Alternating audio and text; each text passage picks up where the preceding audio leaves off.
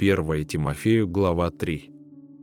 Верно слово, если кто епископство желает, доброго дела желает.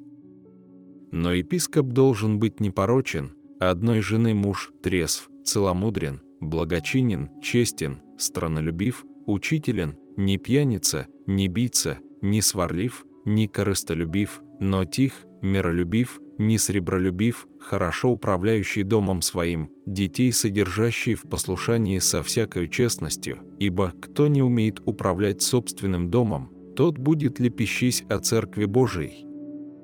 Не должен быть из новообращенных, чтобы не возгордился и не подпал осуждению с дьяволом. Надлежит ему также иметь доброе свидетельство от внешних, чтобы не впасть в нарекание и сеть дьявольскую. Диаконы также должны быть честны, не двоязычны, к вину, не корыстолюбивы, хранящие таинство веры в чистой совести. И таких надобно прежде испытывать, потом, если беспорочны, допускать до служения. Равно и жены их должны быть честны, не клеветницы, трезвы, верны во всем. Диакон должен быть муж одной жены, хорошо управляющий детьми и домом своим.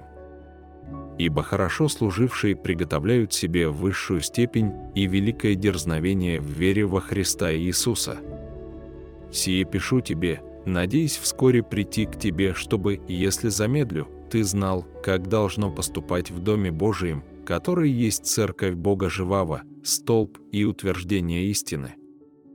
И беспрекословно, великое благочестие тайна – Бог явился во плоти, оправдал себя в духе, показал себя ангелом, проповедан в народах, принят верою в мире, вознесся во славе.